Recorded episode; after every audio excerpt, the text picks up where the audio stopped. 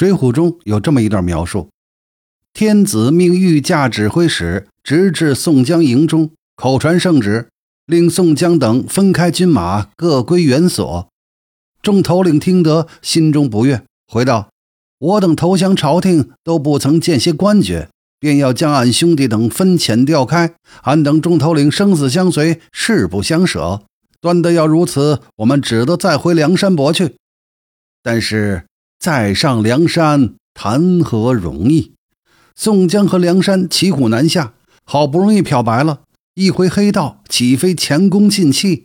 何况山寨已经解散。”重建谈何容易？宋江个人名望也会受到巨大打击。万般无奈之下，宿部长建议去打辽国，等立功了再来封赏。梁山除了接受，没有第二个选择，除非重上梁山。于是梁山开始他招安后的悲剧性的命运。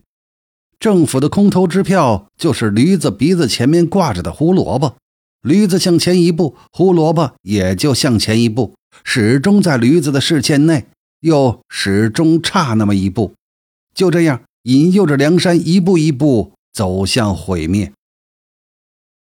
吴用这个军师最后还是醒悟了过来，但是已经太晚了。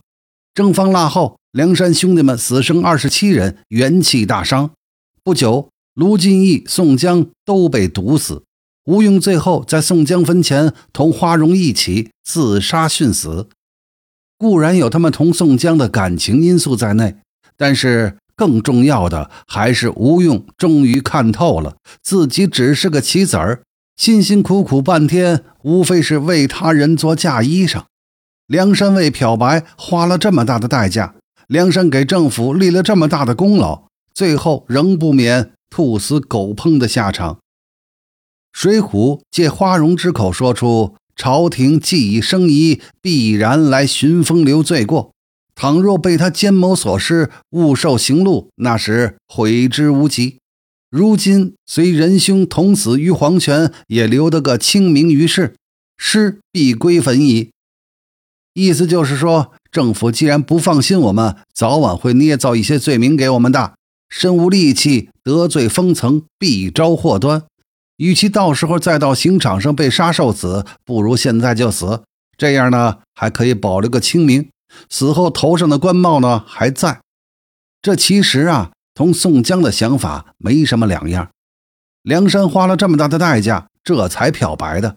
对吴用和花荣来说，生死已经不重要了，而梁山这个沾满鲜血的招安成果，这才是最重要的。为了不使这个成果最终被毁，现在自杀也许是最好的选择。这也算能告慰宋江的在天之灵了。但不知吴用此时此刻是否心中有一丝悔意呢？早知如此，他何必当初好好当一个乡村小学教师，教几个萌童，其乐也融融，又何必贪心去结什么生辰纲呢？话说。梁山为救卢俊义，兵困北京大名府。梁中书派人到东京向岳父蔡总书记求救，事关女儿女婿的性命前程，蔡总书记当然高度重视。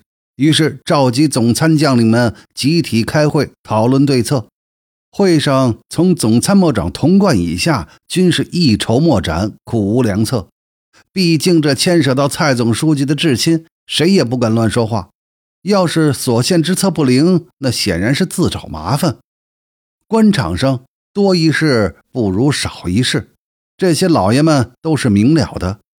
这时候，和童总长不和睦的总参防御作战处上校处长，也就是衙门防御使宝义，他的丑骏马宣赞打破了僵局，出面推荐关胜。小将当初在乡中有个相识。此人乃是汉末三分义勇武安王嫡派子孙，姓关名胜，生的规模与祖上云长相似，是一口青龙偃月刀，人称为大刀关胜。现做浦东巡检，屈在下辽。此人又读兵书，深通武艺，有万夫不挡之勇。若以礼毕请他拜为上将，可以扫清水寨，殄灭狂徒，保国安民，祈取君旨。关胜号称是三国关公的后代。梁山那个时候，距关云长那个三国时代已经差不多过去一千年了，能保留下多少乃祖的基因也很值得怀疑。不过，《水浒》上夸关胜同关公长得个形似，同时也使的是青龙偃月刀。从三国到北宋，经过两晋五胡乱华、南北朝、隋唐五代十国乱世，关胜祖上这个高贵的血统。到宣和年间，已经早已不值钱，也不能荫庇子孙了。所以关胜当时屈在下辽，身为普通巡检司。这个普通巡检司是个什么样的官呢？级别不高，那是肯定的。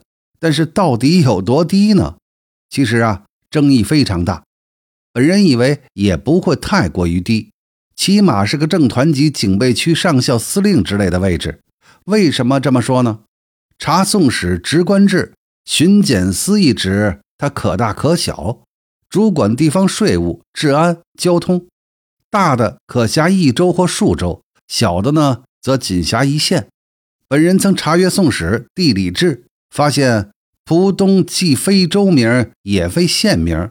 但是《水浒》上一首夸关胜的《西江月》上倒是有一句：“浦东郡内产豪英，义勇大刀关胜。”既然浦东称郡，那关胜的巡检司应该是州一级的，所以合理的猜测，对应关胜为一个正团级的浦东警备区上校司令的职位，应该是不过分的。